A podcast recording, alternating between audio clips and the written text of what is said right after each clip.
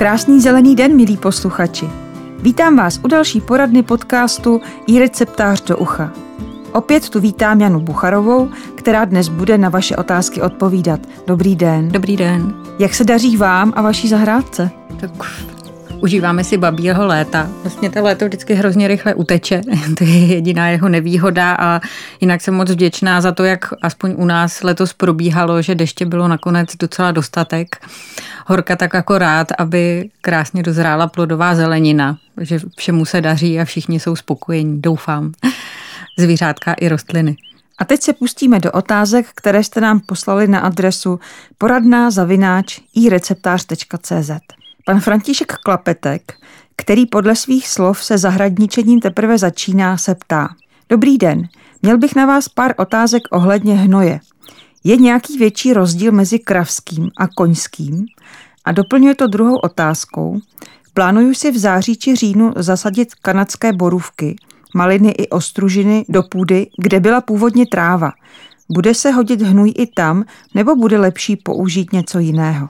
Tak ten kravský a koňský co do složení je v podstatě podobný, co do toho eh, obsahu živin. Eh, když teda bereme v potaz nějaký kvalitní kravský, také chlévský vlastně hnůj, tedy kdy je ten trus a moč těch zvířat smísaná s podestýlkou, na které jsou chová, chovány ve slušném chovu, by to tak mělo být takže potom to složení je podobné, ale ten koňský má výhodu hlavně, když si někdo chce založit pařeniště, protože má takovou schopnost, když je ještě čerstvější, více hřát. Ale to není vlastně ten případ, že by ho šlo v tomhle stavu dávat vlastně při výsadbě. To je právě ten surový, ještě teplý hnůj, by byl na ty kořeny moc silný a mohl by je popálit, zvlášť ty mladé sazenice.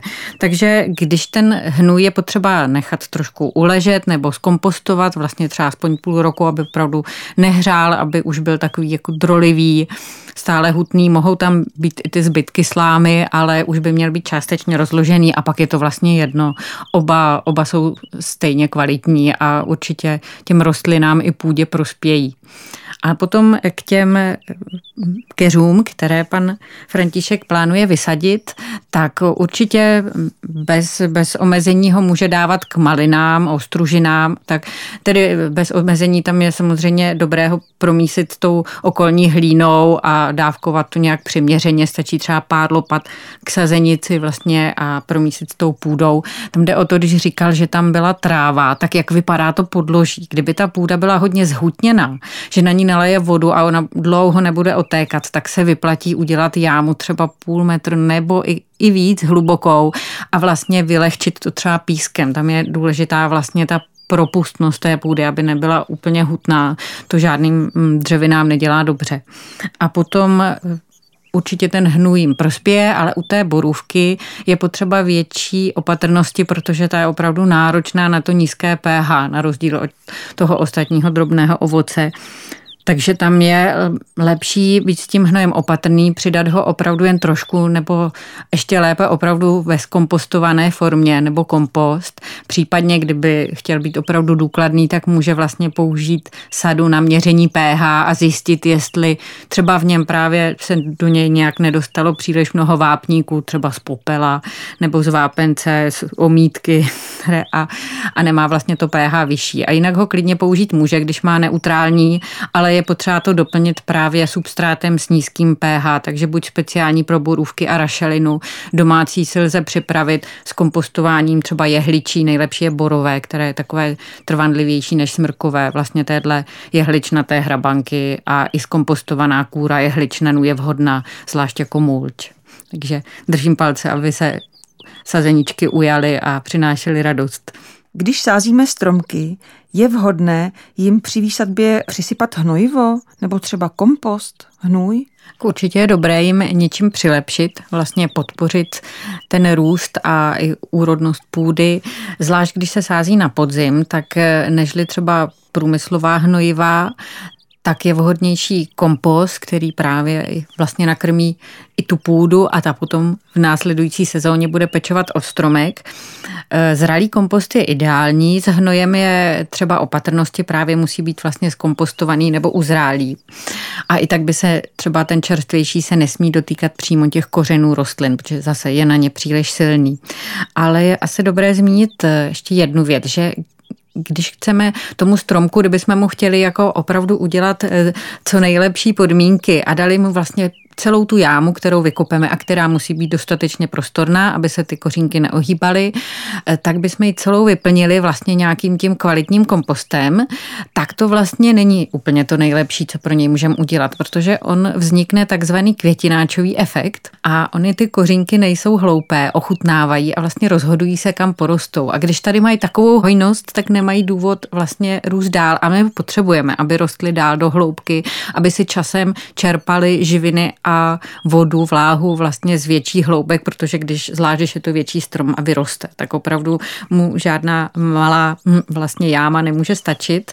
Takže z toho důvodu je vhodné vlastně s tou zeminou, kterou jsme vykopali, to promísit tak v poměru jedna ku jedné a vlastně tuhle směs potom, potom tam stromku vrátit. Samozřejmě je možné použít i třeba fermentovaný hnůj, to je výjimka, ten už je zpracovaný tak, že není problém ho dávat přímo vlastně do té jamky. Oblíbená je také rohovina a třeba z těch průmyslových hnojiv bych měla zmínit, že třeba výjimku, eh, která jsou opravdu vhodná, tak to jsou ta, která obsahují fosfor. Ten často u ovecných dřevin vlastně chybí a v té půdě být nemusí, ale je potřeba dodržovat dávkování, určitě nedávat víc, než je vlastně doporučeno. A trošku nahradit se toto hnojivo dá, pokud máme popel z kostí, vlastně nebo popel, v kterém byly spálené i kosti, které jsou na fosfor velice bohaté. To je takový, tak to vlastně dělali naši předkové. Takže v podstatě, eh, když stromek sázíme, tak ho moc nerozmazlovat, protože pak by se nesnažil. Dá se to tak říct. Rozmazlovat ho jenom trochu. Kdy je nejlepší sklízet arony? Aronie vlastně často se vybarvuje už v srpnu nebo v září ale nemusí to znamenat nutně, že by byla zrala. E, opravdu se vyplatí ochutnat. Ona, i když není vlastně vhodná ke konzumaci zasyrová, tak měla by být už v takovém stavu, aby nebyla nechutnala odporně, aby jsme byli schopni opravdu tu e, vlastně malvičku, kuličku syrovou sníst a nekroutila se nám pusa. Takže často jenom ta barva nestačí, ale potřeba to nechat ještě opravdu dobře vyzrát, až nebude tolik trpká. A vlastně není třeba spěchat, protože dokonce se ani první mrazíky na kvalitě neubere, spíš naopak. Samozřejmě mm, je otázka, jestli ji nesklidí dřív ptáci, kterým taky velmi chutná. Mám tady další dotaz. Ze schrabaného listí bych ráda vyrobila listovku. Používám ji k jahodám, ovocným keřům i trvalkám. Ale loni mi listí zůstalo dlouho nerozložené. Jak na to? A já doplním dotaz, co to vlastně listovka je.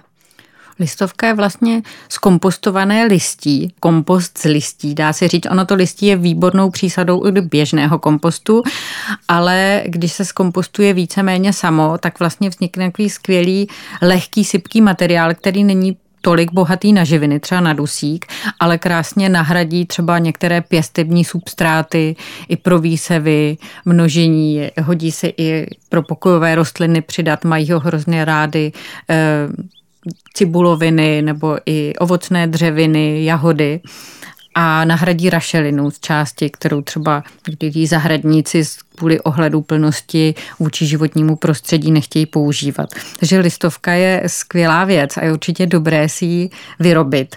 Ale je pravda, že jak to listí obsahuje hodně uhlíku a minimum dusíku, tak vlastně těm mikroorganismům někdy dlouho trvá, než ho rozloží, protože nemají tu část paliva, kterou potřebují. A to můžeme lehko lehko nahradit tak, že vlastně to listí prolejeme třeba zákvasem z kopřiv, ještě z posledních kopřiv jde vyrobit, nebo ještě nejlépe s kvašeným drůbežím trusem. Zároveň se to listí navlhčí, což mu taky prospívá. Ještě lépe to bude fungovat v nějaké ohrádce vzdušné, ale než na hromadě, kde vlastně ty okraje také se jako nerozkládají tak dobře.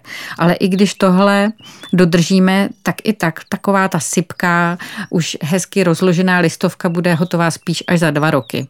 Po tom roce většinou jenom ještě taková částečně rozložená, hodí se třeba jako na můlčky, dám výborná, ale na tu sypku je potřeba ještě počkat. Záleží také na druhu listí, třeba takové ty tenké listy, lísky nebo lípy se rozkládají rychle, zatímco u dubu nebo ořešáku si musíme opravdu počkat, ale ten materiál pak je, je výborný, jenom to déle trvá třeba i ty tři roky. Takže kromě obyčejného kompostu bych měla mít ještě nějaký kompost na listovku? Pokud eh, vlastně stojíte o to mít tenhle sypký substrát a přidávat ho, vlastně si vytvářet vlastní substráty nebo využijete tu listovku, tak určitě. Pokud ne, tak eh, je výborné to listí do kompostu vlastně přidat, který ho provzdušní a dodám mu tu složku, která často chybí, třeba v tom kompostu, kde převládala tráva v létě. Teď už víme, kdy sklízet aronii a jestli je rozdíl mezi kravským a koňským hnojem. Tímto se loučím s vámi i s naším milým hostem Janou Bucharovou. Naslyšenou. Naslyšenou. Svoje další dotazy ohledně zahrady a pěstování posílejte na adresu poradna zavináč ireceptář.cz a my vám v některé z příštích poraden pomůžeme. Budeme se na vás těšit opět za týden a ať vám to roste. Tuto epizodu vám přináší časopis Receptář, nejprodávanější hobby časopis pro kutily. Ověřené rady a praktické tipy najdete také na ireceptář.cz.